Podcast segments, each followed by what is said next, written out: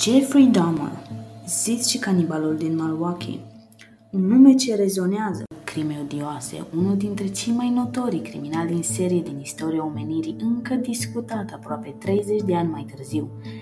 Dar ce a dus la aceste acțiuni psihopate care au fost nedetectate aproape un deceniu? Care sunt motivele ce l-au făcut pe Jeffrey să devină un criminal și mai presus decât atât, este Donner un criminal născut sau produs de societate? O să încercăm să aflăm toate aceste răspunsuri, o să încercăm să despicăm firul în patru, să vedem la ce concluzie ajungem.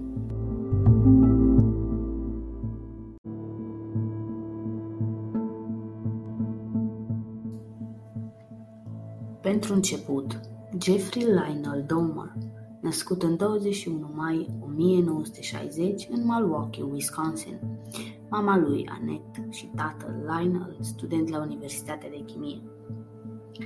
Părerea este împărțită încă de la început despre condițiile copilăriei lui Jeffrey.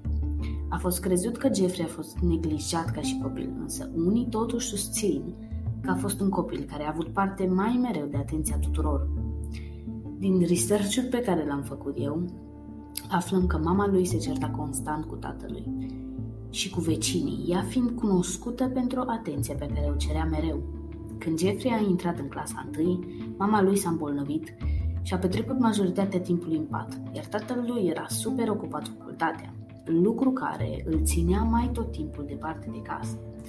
Dar și când era acasă, soția lui, care suferea de depresie, mai mereu cerea atenție, ajungând la un moment dat să încerce să se sinucidă prin supradoză doar pentru a câștiga un pic de atenție din partea soțului ei. Din cauza mediului în care a trăit Jeffrey, eu sunt de părere că putem stabili că acest copil a fost un copil neglijat. Profesorii observaseră că Jeffrey era singur mai tot timpul. Nu avea prieteni, nu comunica și, citez, părea un copil foarte nefericit. Iar tatălui, întrebat de această intervenție, a spus că singurul motiv pe care l-a găsit în acea vreme era că copilul lui era un copil timid Însă, în ciuda timidității, acesta era un copil fericit și cu multă energie. Însă, la vârsta de 4 ani a fost operat de hernie, operație care i-a afectat foarte mult sănătatea. Unii cred că a fost un motiv care a contribuit la alterarea stării psihologice a lui Jeffrey.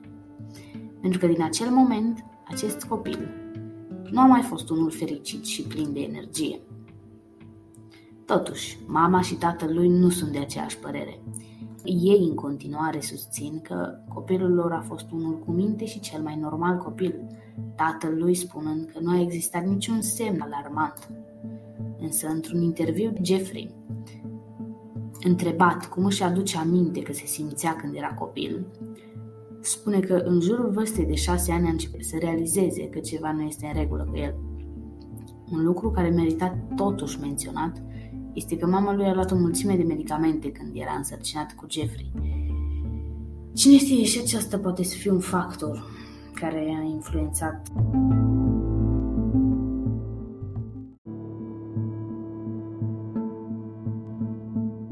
Jeffrey recunoaște că în timpul certurilor părinților lui pleca de acasă, mergea în pădure și își elibera frustrarea lovind copaci. Odată cu vârsta a reușit să-și facă câțiva prieteni, dar tot atunci a apărut un interes pentru animalele moarte. E crezut că a început când avea patru ani, când tatălui a dezgropat un animal mort de lângă casă, moment în care Jeffrey a fost hipnotizat de oasele animalului.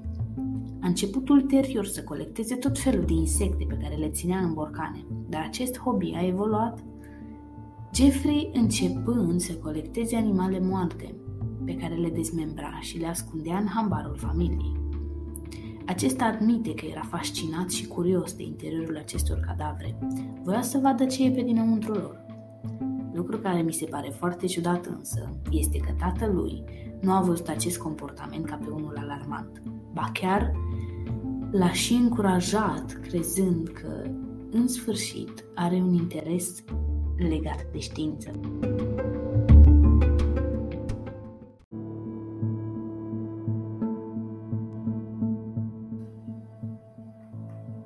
Putem pomeni un alt incident în care Jeffrey a ajuns să taie capul unui câine mort a agățat corpul de un copac și a înfipt capul într-un băț în pădurea de lângă casa lui. Întrebat de acest incident, Jeffrey admite că a simțit o plăcere făcând acest lucru, s-a simțit în control făcând asta.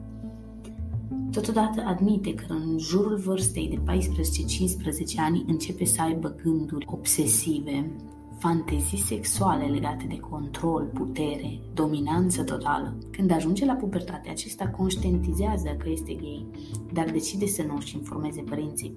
În adolescență, a avut o relație cu un băiat, relație care l-a făcut să aibă fanteziile despre dominanță și control legate de un partener sexual masculin. Aceste fantezii au escalat până când Jeffrey a ajuns să viseze că își disecă partenerii la vârsta de 16 ani, a văzut un bărbat pe care l-a găsit atrăgător, care alerga adesea în zona casei lui. Jeffrey s-a ascuns într-o fișuri pregătit cu o bâtă de baseball în mână, dar din fericire, în acea zi bărbatul nu a apărut.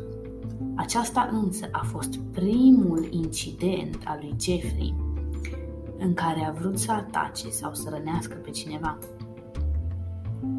La 17 ani, notele lui Jeffrey au început să scadă masiv. Și a mai apărut o problemă, o problemă cu consumul de alcool, acesta ajungând să consume alcool până și la școală. Tot în acel an, părinții lui au decis că, în sfârșit, nu se mai poate face nimic și au decis să divorțeze. El a absolvit liceul și totodată mama și fratele lui s-au gândit să se mute, să locuiască cu niște rude, să se mute din casa familiei. Jeffrey rămânând de bunăvoie singur în acea casă părintească, iar la trei săptămâni după ce a absolvit liceul, a omorât pentru prima dată.